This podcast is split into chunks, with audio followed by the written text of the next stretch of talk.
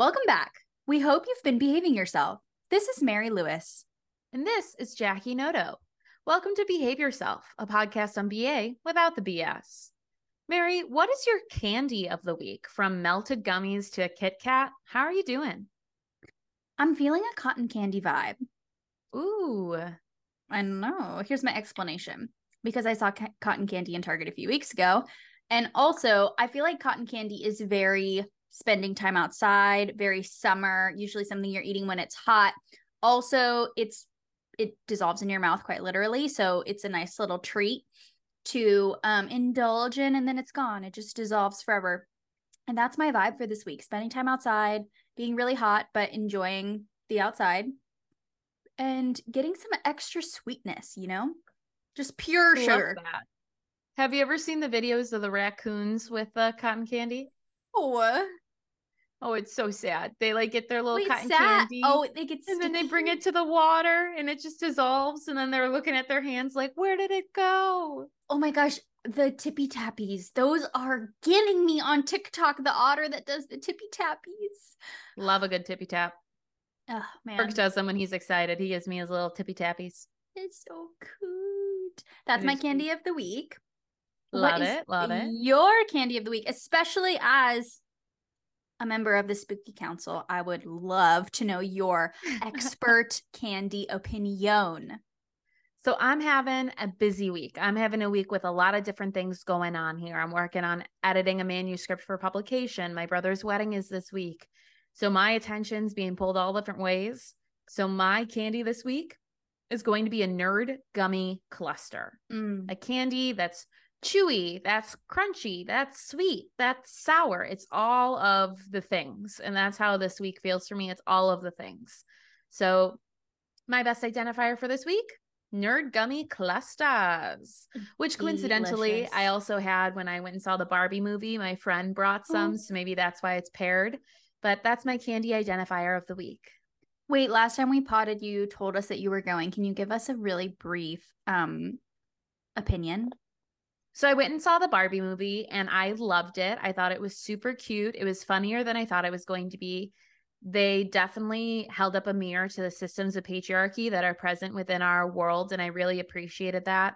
I think one of the great parallels is you know in barbie land men are ignored and that's this huge issue that ends in a ken revolt. Um but it's so interesting to see that kens are just unwarranted like unwanted attention whereas women in the real world experience things like violence experience far more intense ostracization. So it's interesting to see that parallel when women were in the positions of power they weren't putting down ken they weren't having ken serve them they weren't hurting ken. They were just doing whatever they wanted to do so I liked that mirror that was held up to the society that we're currently a part of. I do think that this movie was a bit like intro to feminism or feminism 101.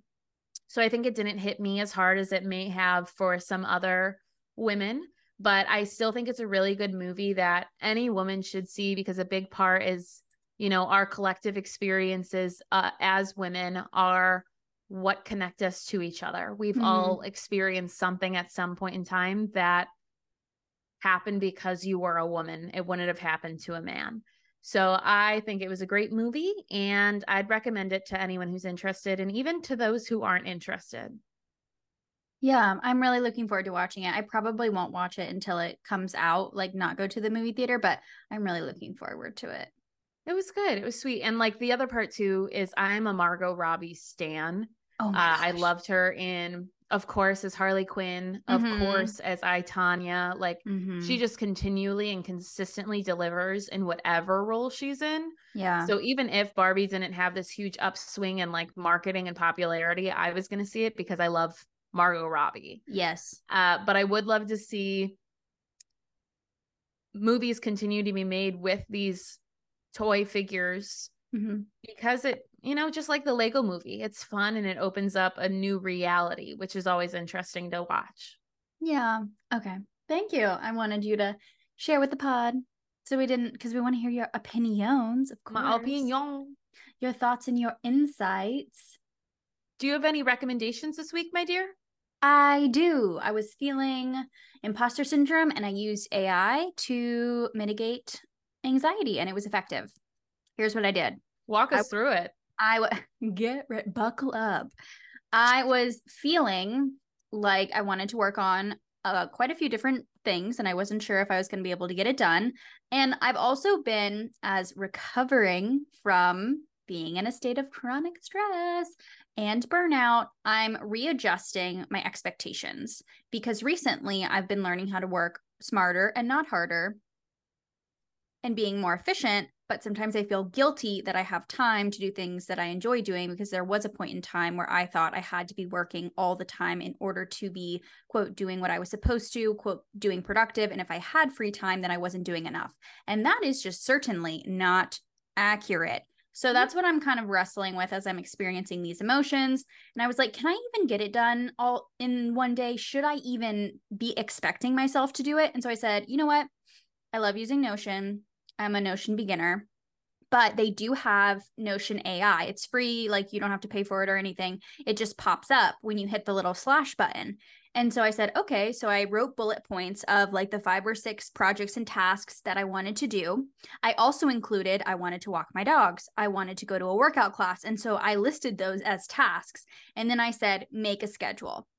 And the relief that it gave me, I almost felt silly after because it gave me a schedule. For research and writing time, it gave me two hour blocks. And for other tasks, it gave me one hour blocks, which made me feel so much better because it's not like you don't have to do research you don't have to be writing for five hours at a time. Like it's okay. Like two hour blocks are great.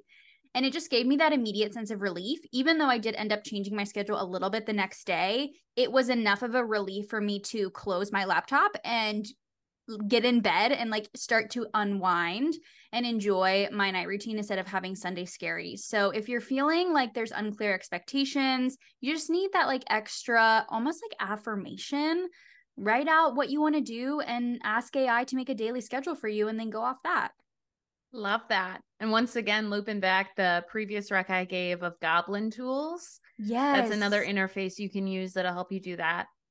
On the interwebs, it is free. Yes, yes, yes. I'm seeing it all over my TikTok.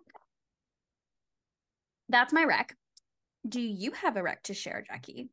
I do. Um, totally different sector but kind of pairs into those vibes following the Barbie movie. Um, I'm to tell you about something that I do that I've seen get picked up on TikTok recently. And I never had a name for it, but the name on TikTok is Girl Math. Okay. And there's a specific radio station, FVHZM, that now has Girl Maths as a subsection on their episodes that they have on the radio. Mm-hmm. So essentially, girl math is the way that we justify or rationalize our spending. Oh. So something that I've always done with a purchase is instead of just looking at the price of the purchase, I'll take the price of that purchase and I'll divide it by the amount of times I am going to use that purchase. And then it ends up costing less the more and more that you use it. So if you get a $100 purse and you use it 10 times, each time you use the purse, it's $10.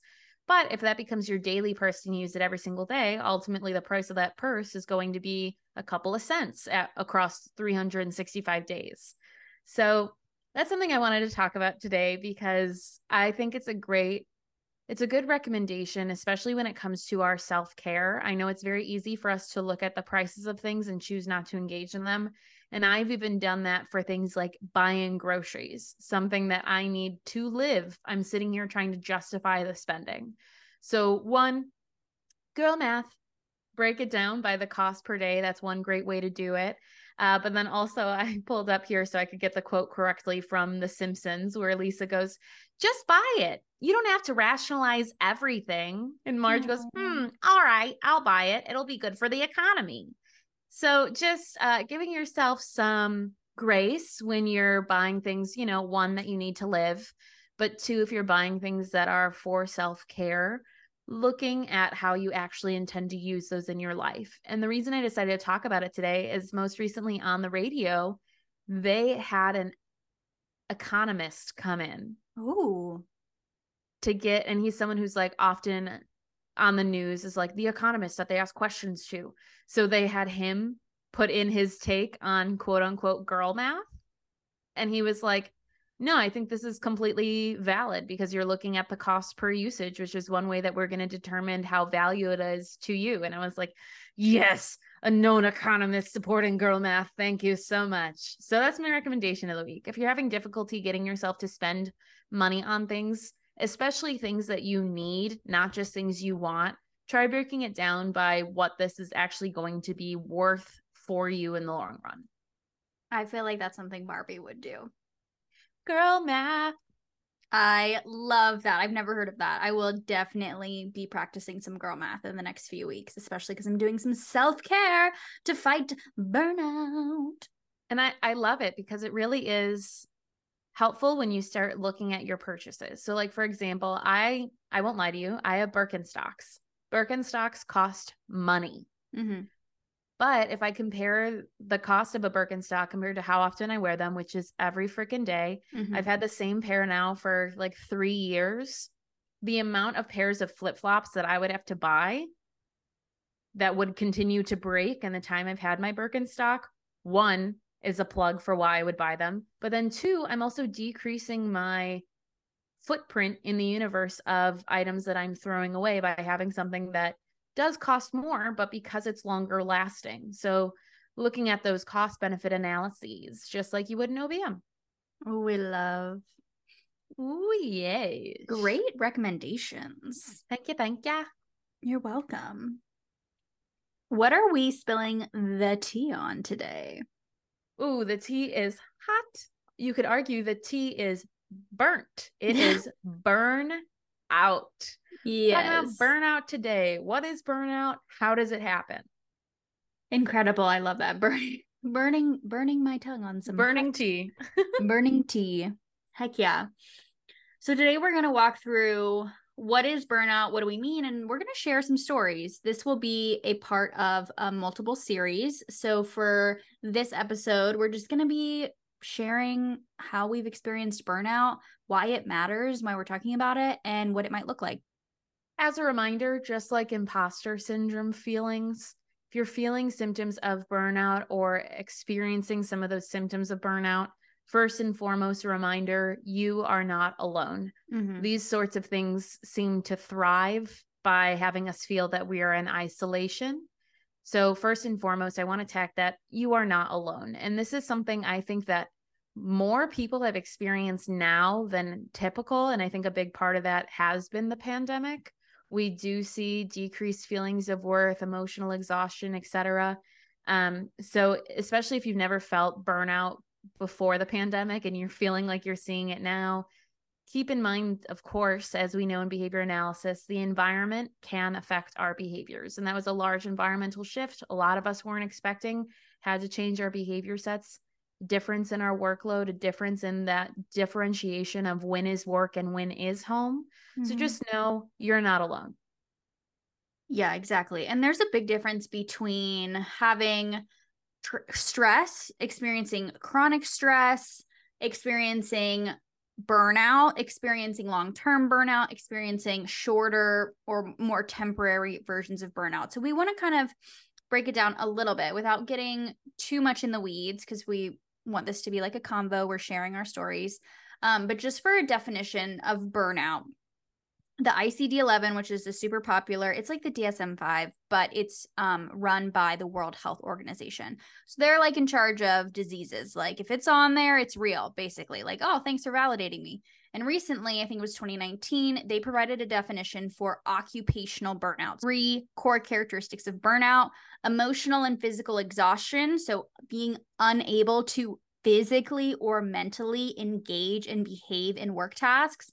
Depersonalization, which is feeling as though it's like dissociating at the wrong times. So if you're providing um, clinical services and you're talking to a parent and they just share something really challenging with you, where you would normally be able to express empathy and compassion, you might be unable and you might just dissociate, or you might be able to provide neutral feedback, but not really be able to engage in that compassionate care that you want to be able to engage in. And the last characteristic is a lack of personal accomplishment. And this is imposter syndrome. This is just feeling like your behaviors and you getting tasks done doesn't really matter and doesn't really contribute to the system, which is just plain false. Those are the three components of burnout.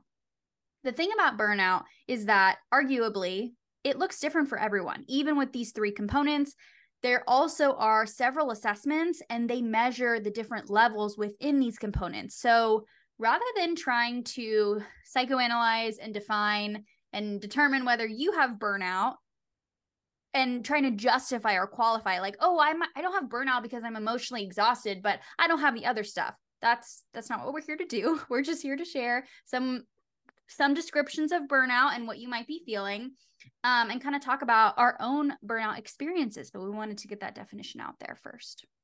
Yes thank you for that definition. I think it's really helpful in us figuring out what burnout entails but i love the point that you just brought up that you don't need to work to validate how you feel Mm-hmm. If you're feeling a symptom, if you're feeling a couple of symptoms, you don't need to check off every single box for you to be in a state of burnout.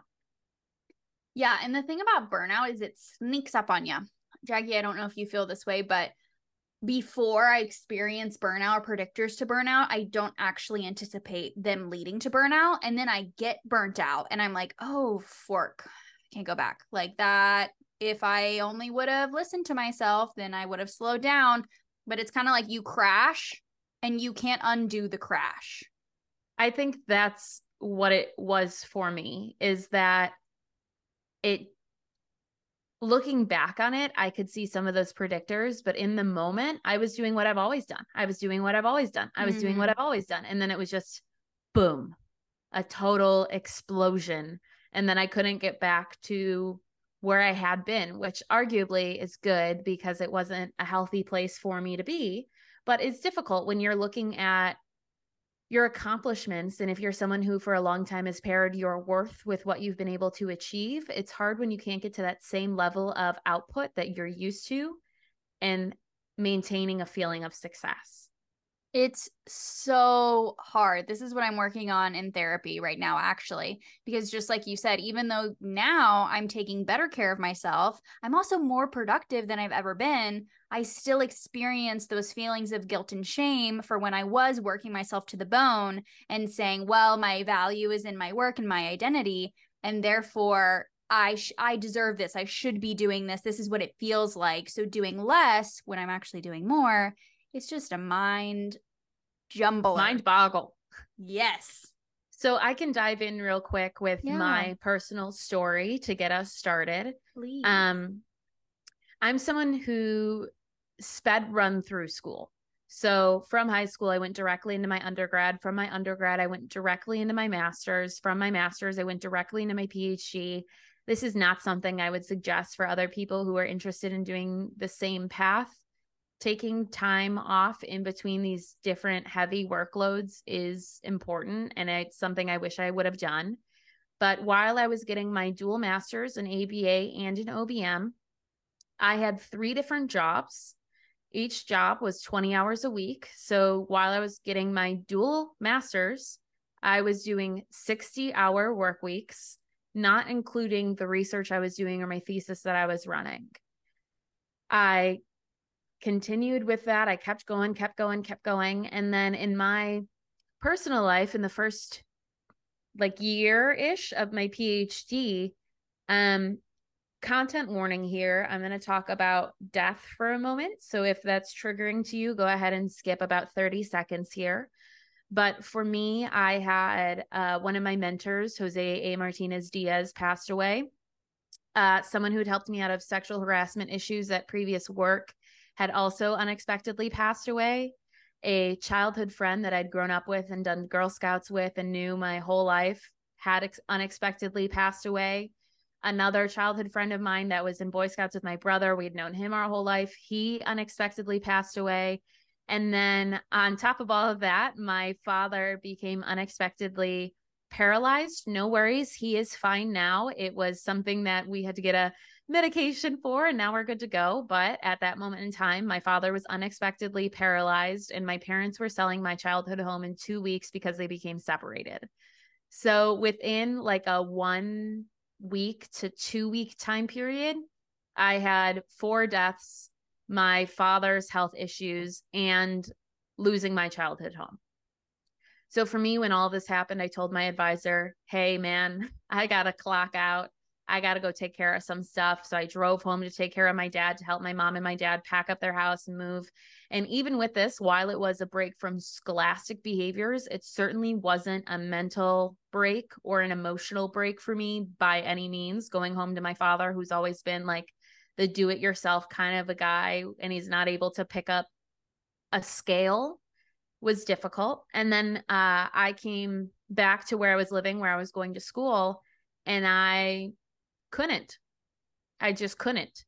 I was trying, I was able to keep up with like those basic behaviors that were maintained by negative reinforcement. So, like attending class, uh, like doing my job, but outside of that i wasn't able to move forward in any of the other work that i do that's important like research needed for my competencies in order to graduate from my phd or self-care behaviors or eating behaviors or uh, hygiene behaviors and it became like this total utter complete crash like a star exploding. That's how it felt. Like I'd always been an overachiever. I'd always been someone who excelled. I was this star that was burning bright.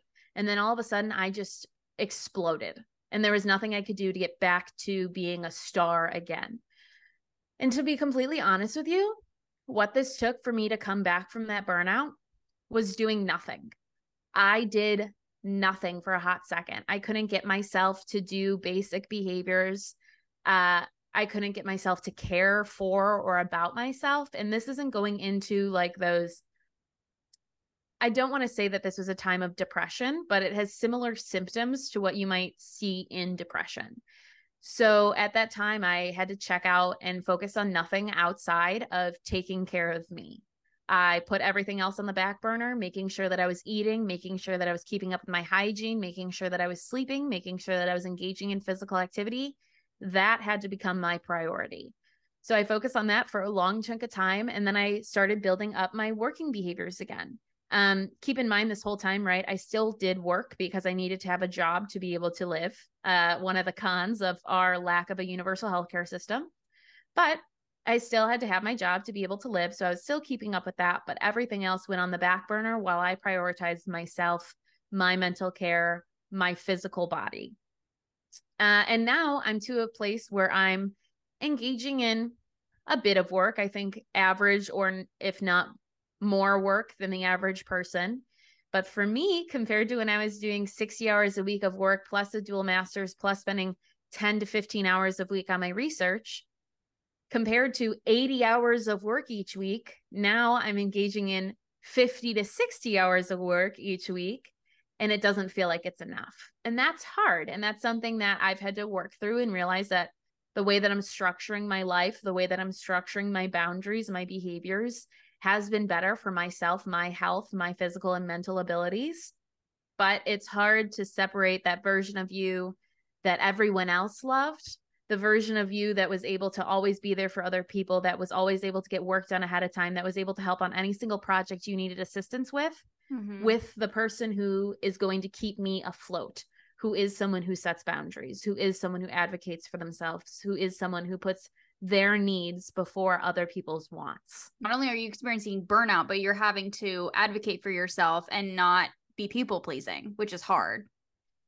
Yeah, it's hard. It's like the uh, lightsaber that comes out where it's got two sides to it, and you're like, great. Oh cool, man. Cool. So that's just my personal experience with burnout. And I think for me, my individual experience, I do think that what was going on in my environment surrounding my own behaviors did have an impact in sort of uh what's the word I'm looking for? Jump starting my burnout crash. I think my environment did play a large role in that.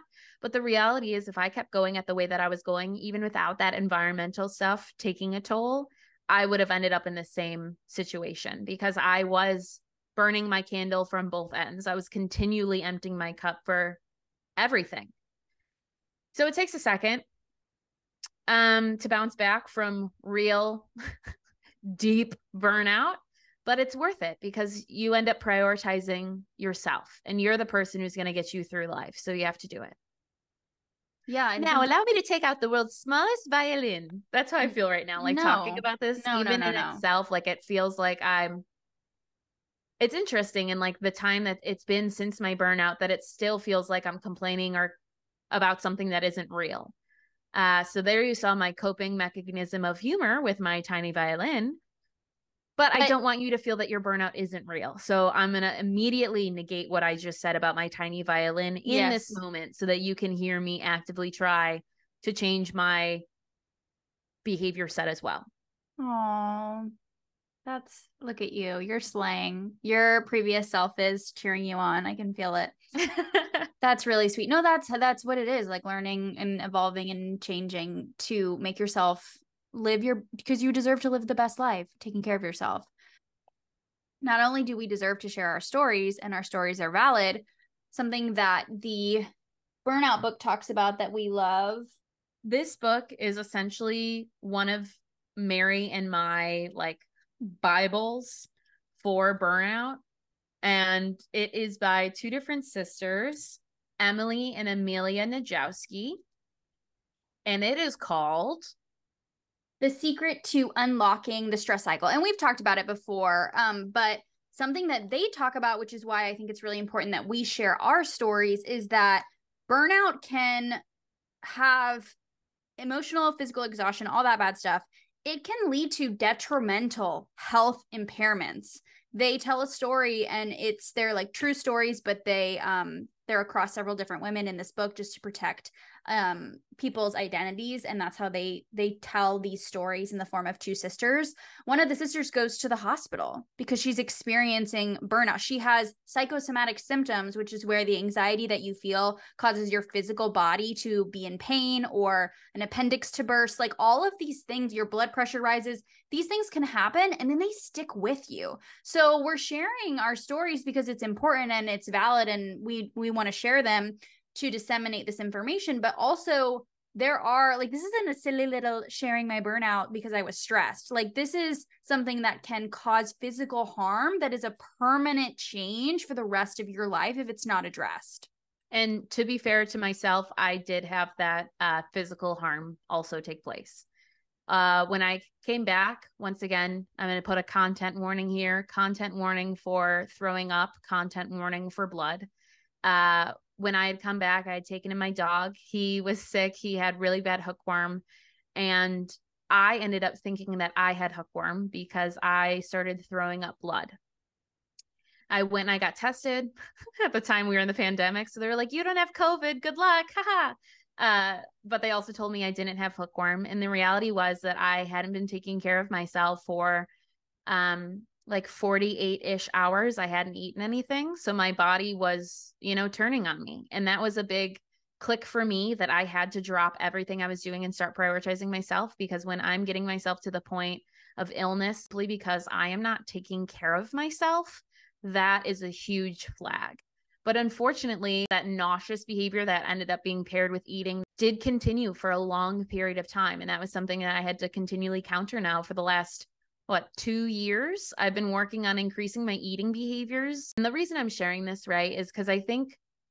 I think when we say, oh, I have a story of a friend who had this happen, we're easily able to write that off as not real. Mm-hmm. Whereas when I sit here and I tell you, here are the physical effects that I had from burnout to the point that my body was at, hopefully that has a little more weight in its tail that it's coming from someone that you know. I mean, my name's on the podcast, my name's on the Instagram, you know who I am, you know I'm here. And it actually did happen to me. It was real. And it's something that I leaned on my system of support for when it was taking place because it was a large issue for me that I have to work to actively combat.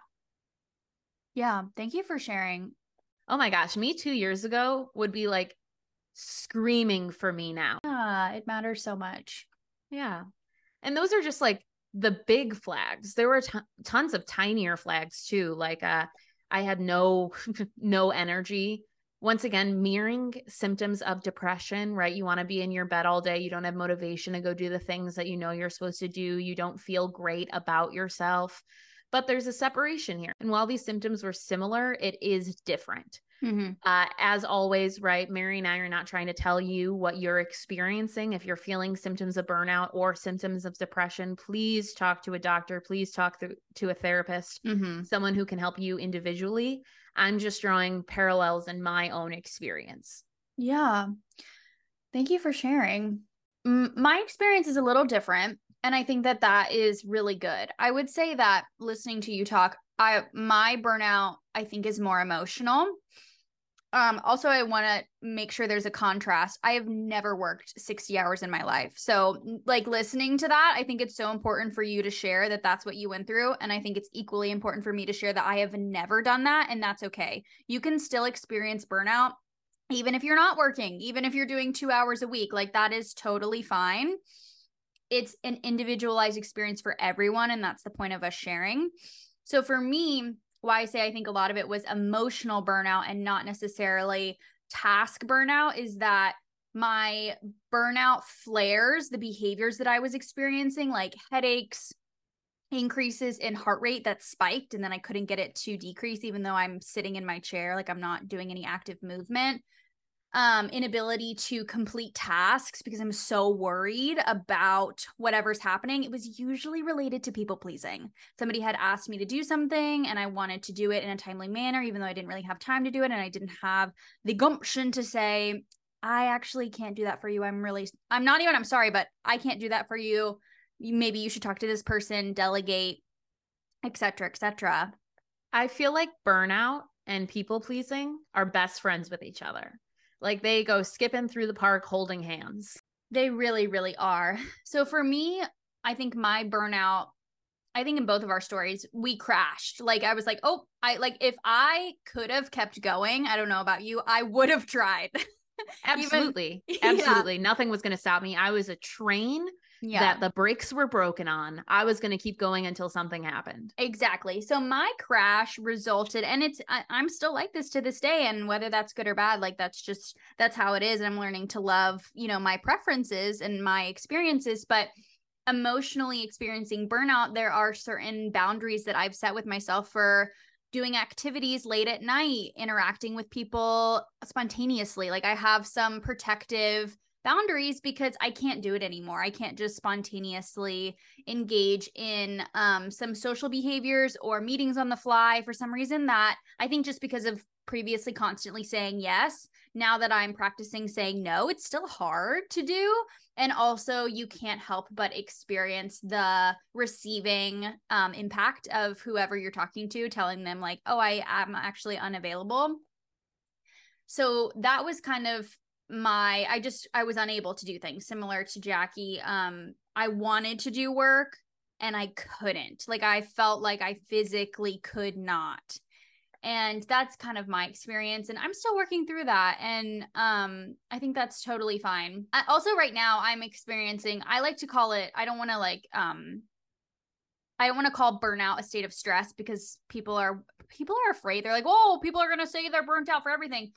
No they're uh, why care about that like why are you concerned about that that annoys me that people say that but I just want to say I think there are times where you can experience a temporary um, feeling of burnout, and if you properly close your stress cycle, which we'll talk about in future episodes, I think that can you can experience more often shorter instances of burnout rather than chronic stress and burnout that's occurring for a long period of time and leaving lastive lasting negative consequences.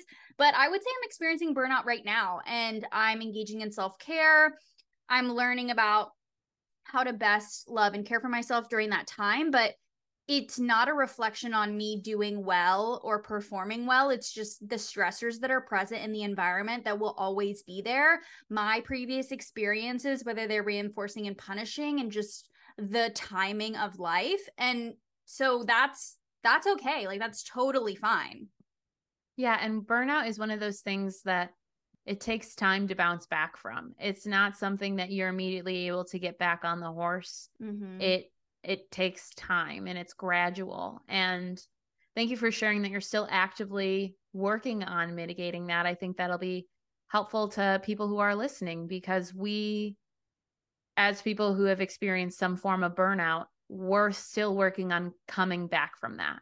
Yeah. And we're going to talk about some of our suggestions as we continue on throughout this short little series here. But once again, we're sharing our stories so that you know you're not alone and that even we are working on continuing to come back. It's something that I think a lot of people have experienced at some point in time. And it's really frustrating when you are someone who's been an achiever for a long time that you can't just get back to how you were. So those feelings that you're having, they're valid because mm-hmm. you have to accept a new version of you. Yeah. And change is scary, but it doesn't mean that change is bad. And when that change is taking better care for yourself and your needs, that change is good. That change might be difficult, but it was needed. Yeah, I completely agree. All right, so we just shared our stories. I'm very proud of each each and every one of us for doing that. And if you're listening and have a story you'd like to share, please feel free. We'd love to hear. You can email us or DM us.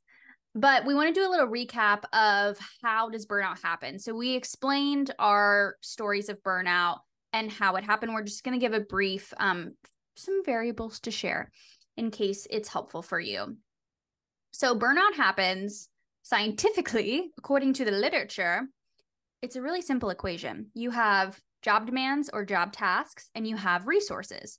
Job demands are what is being asked of you in the workplace, what you're required to do, how long you're required to be there. And resources include the ones you're given and the ones that are inside your individual body. So, resources are compensation, resources are time to do tasks, resources are support from your boss, but resources are also your emotional state and how you're feeling, if you're nourishing your body, and how your overall overt and covert being is doing. And if you have an increase in job demands and not an increase in resources, you are 99% of the time going to experience burnout. However, in this world that we live in, there are going to be times where you're asked to do more tasks at work or receive a new task your job demands are more most likely going to increase like that's just life but what's important is looking at your job resources and advocating for yourself whether that's advocating for you as a human and your needs and preferences but also advocating for your workplace to support you whether that's with compensation monetarily with time resources based on the increase in job demands that you have to mitigate those burnout levels so that's one of the I think easiest ways to explain how burnout happens. I love the way Jackie has a layman's way of saying it. That's a cliche that we all know and love, and I think it's I think it's valuable to share in this moment. Oh yeah, so I have two different ones. One is when you're burning the candle at both ends. When I was working 60 hours a week while in a dual master's program while doing research, I was burning the candle everywhere. It should have just been a wax melt at that point. But the one that I use a lot for my students specifically is we in those human service sectors continually pour out of our cups. We're always doing it. We have that emotional pull, let alone our logistics, our physical strain. But when we're not taking time to refill the cup that we pour out of, there is nothing left to give, mm-hmm. whether that be to your clients or to yourself. Mm-hmm. So if we're not taking that time to refill our cup, we cannot continue to do the work that we do, which is why engaging in things like self care is so important because we have to put more liquids into our cup if we're intending to pour out of that cup for ourselves or for others. Exactly. Another way burnout can happen is not getting enough rest. This one's really mm. tricky because even if you give yourself 10 hours to sleep, if you're not sleeping during that time, if you're unable to fall asleep or your quality of sleep is poor, it's really, really hard to get enough rest. And this is one way that burnout can occur of consistently not getting enough rest. Another way burnout can occur is via isolation. And I think this is in tandem with imposter syndrome. So, feeling like you're not doing enough, and also feeling like you're the only one that's not doing enough, and you're alone. So, you don't have anyone to share it with. The final way burnout can happen there are many ways that burnout can happen. I just like to say these are the ones we're recapping. The final way burnout can happen that we shared is not advocating for your personal needs. So, going back to those resources, those preferences that you have, if you're continually just making excuses for yourself, if you have certain preferences or certain needs, and you're just saying, well, it's not worth it because it doesn't match up with the needs and preferences of the person I'm talking to, that's another way to really quickly experience burnout. And it's really hard because then you have to re re um reintroduce yourself your new version that isn't willing to do that and that can be kind of hard because people are like what? I thought you were as flexible and dependable as an inhuman person. You're like nope i'm still a human. I have those boundaries. Thank you it's hard it's a hard shift once again the previous version of you compared to the current version of you just like you're familiar with that previous version of you and this is a change for you it's also going to be a change for the people who are in your environment. Mm-hmm. And I know that they're rough, but boundaries are a great way for us to show that we're serious about this change. Yes. And if you want to evaluate your burnout levels for yourself, I'd highly recommend um, taking the Defy Community Burnout Assessment Tool. It's very insightful and it gives, when it asks you questions to rate your burnout levels, it gives you the behavior analytic version that's super jargon heavy and then it gives you a layman explanation of the same statement. And so that can kind of allow you to measure and observe and self evaluate your own burnout levels from a behavior analytic perspective. Oh yeah. We've both done the tool before would suggest absolutely jackie brought up such a good idea and i was like wait i know someone that does this so we also want to share something about take. we want to share a it's not even hot. Like this should be a normal thing. This should be so, normal. This is something I've been thinking about for a little bit, especially with our field of behavior analysis, because we know that we have high levels of burnout as is and high levels of turnover. I think this would be a great intervention for our clinics, our companies, our organizations to start considering. I think it would be so flippin' cool if companies provided a portion of time each week to be allocated towards self care in their pay structures. So even if it's something like 30 minutes a week, which is what I ask of my students, I want them to engage in 30 minutes of care a week. So that's why I say 30 minutes. But what if, like, each week you could punch in for 30 minutes and punch out, and that whole goal is to engage in an active self care? I think that most people would use that time to engage in self care, considering you're getting paid to engage in these behaviors. And even small things like going for a walk, doing yoga, meditating can have such a huge impact on your life if you're taking the time to do that each week. Yeah. And that's my su- take and to be supported by the company you're working for in that way is just incredible. There is a company that does this. They are called Zen Decoded. They're amazing. I won't speak too much on it because I'm not an employee there, but I've heard that this is something they do um, that they structure around lunchtime. I think in addition to lunch, they have a self care break where they are compensated and encouraged to engage in self care, and it's totally unstructured, which I think is incredible. I love that. And in reality, right, if we're giving time for our employees to engage in self care, it just means they're going to be refreshed when they return. Mm-hmm. So ultimately, this is going to be doing best for the business as well because you're ensuring that your employees don't get burnt out and they can continue to be providing the services that you have asked of them. So I think it would be a really cool shift to see within the realm of behavior analysis that we start reinforcing the self-care behaviors we say are so important. Yeah. We need to address it at the systems level, not just at the direct worker and the individual performer level. Mm-hmm. As we know, as we've said before, if you're in OBM, you've heard it. For real change in culture, it needs to typically happen at a systems level. Mm-hmm. So, putting in these programmed items for reinforcement, for engaging those behaviors we want to see, is a great start for that change. Couldn't agree more. On the subject of modeling how to mitigate our burnout, should we talk about how we're staying hydrated this week? Absolutely. Why, Why don't, you, go take... ahead and open us? Oh. whoop, whoop, whoop, whoop, whoop, whoop, whoop, whoop. Sure.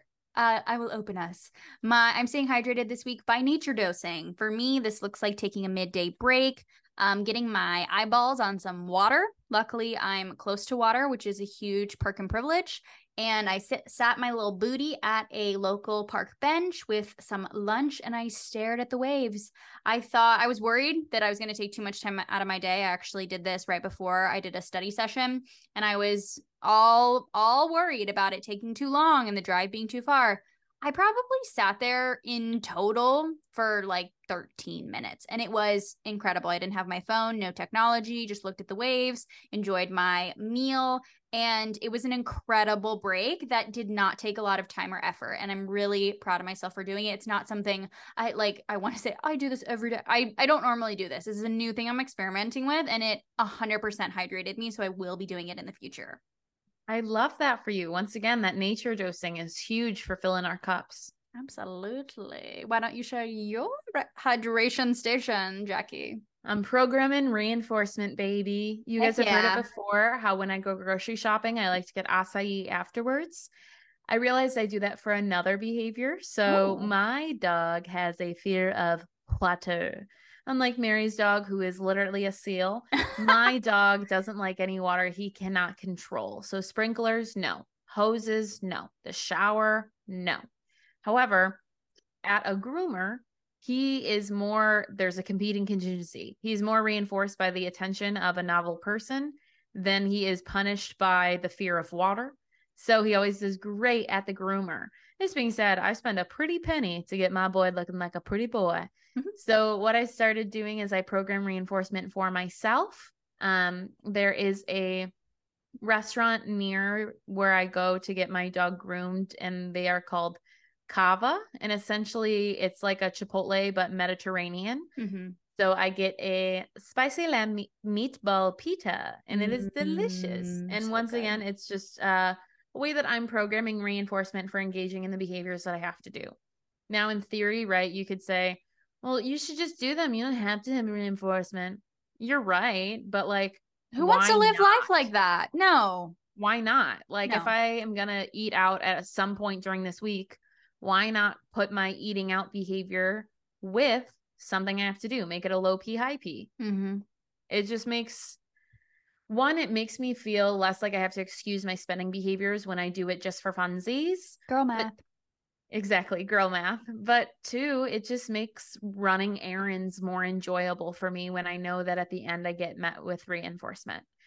So that's my hydration. And it's something I've been working on as well for my writing behaviors. I got myself, um, so with all the movies that come out over the summer, I like to see them. Outside of Barbie, I'm a huge like superhero fan. Normally summers are superhero city. And then as we go into fall, we're gonna be in scary movie town.